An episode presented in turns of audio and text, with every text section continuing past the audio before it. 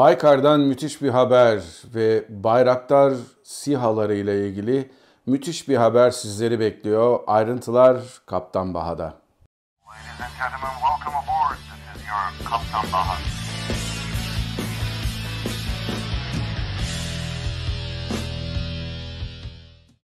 Herkese merhabalar arkadaşlar. Ben Kaptan Baha, Bahadır Acuner. Bugün yabancı kaynaklardan bir haber geldi gözümün önüne ve gerçekten de bütün yönleriyle ilginç bir haberdi bu. Biliyorsunuz Baykar Technologies uzun zamandır e, Bayraktar SİHA'larını, İHA'larını üretmekte ve bu uçakları, bu hava araçlarını dünyanın dört bir tarafına ihraç etmekte.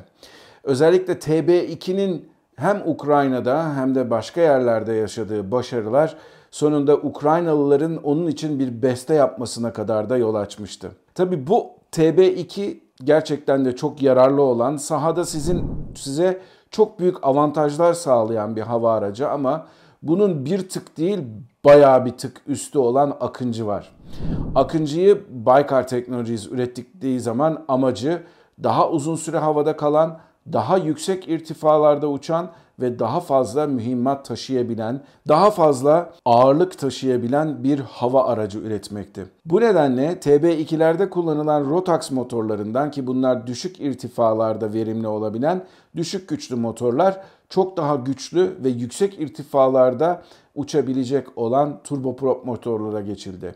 İlk olarak üretilen modellerde batı kaynaklı uçak motorları kullanıldıysa da daha sonradan hem TEİ tarafından geliştirilen motorlar hem de Ukrayna ile yapılan işbirliği sonucunda belki de ileride Ukrayna'nın ürettiği turboprop motorları da Akıncı'da görmeniz mümkün. Akıncı gerçekten çok büyük bir hava aracı. Her şeyden evvel 20 metre bir kanat açıklığı var.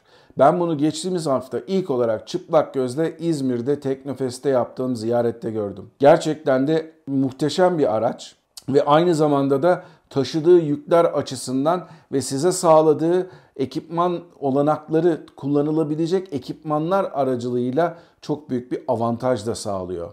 Her şeyden evvel uçağın üzerinde, hava aracının üzerinde birden fazla podlar var ve bunları taşımanız mümkün.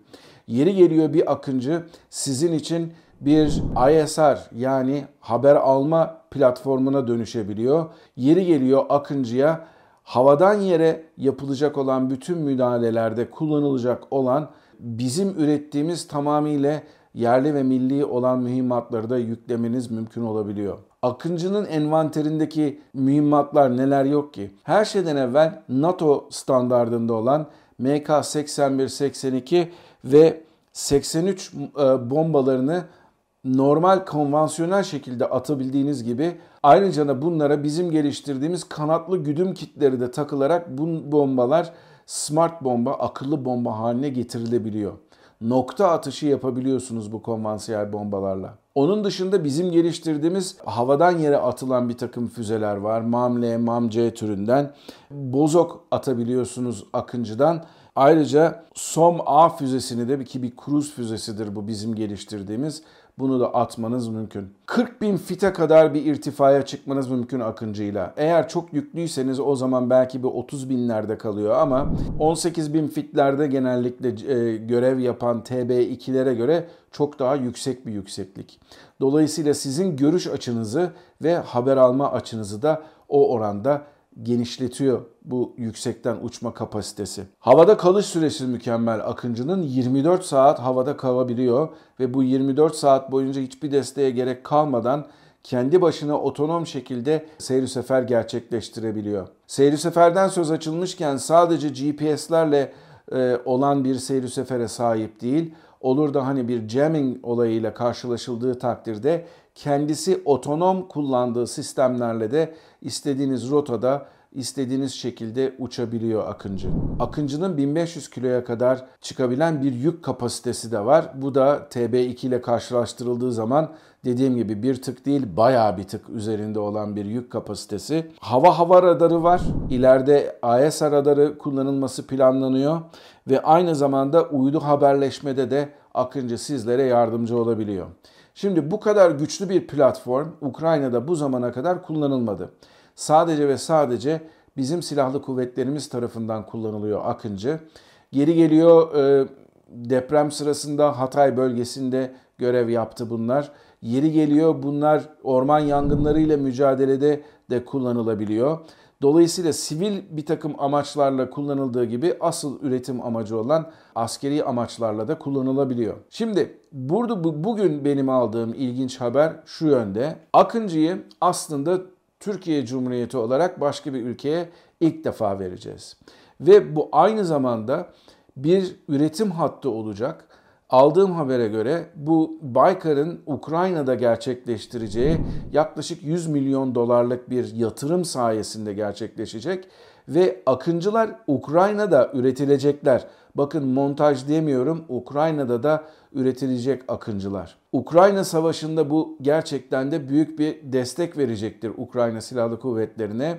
Ee, özellikle haber alma konusunda çok daha düşük maliyetli işte Amerikalıların Predator'larına göre orada elektronik harp amacıyla uçan gerçek uçaklara nazaran gerçekten de büyük bir destek verecektir.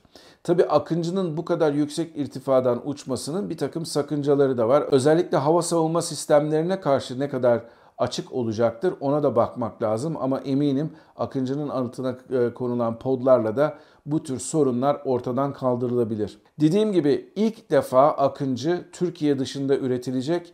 Bunu da Baykar 100 milyon dolarlık bir yatırımla gerçekleştirecek. Baykar'ın Ukrayna'da yapacağı olan yatırımla ve bu hava araçları ileride ve bundan sonra hem Ukrayna Savaşı'nda kullanılacak hem de aynı zamanda gerektiği takdirde hem Türkiye'de hem de Ukrayna'da üretilerek üretimin daha da fazlalaşması, ayda çıkacak olan akıncı sayısının daha da hızlanması sağlanacak. Bu sadece ve sadece bir hava aracı üretimi değil, aynı zamanda destek ünitelerinin de burada Ukrayna'da üretileceği konusunda bilgi veriyor. Ee, size de burada web sitesini o haberle ilgili paylaşacağım.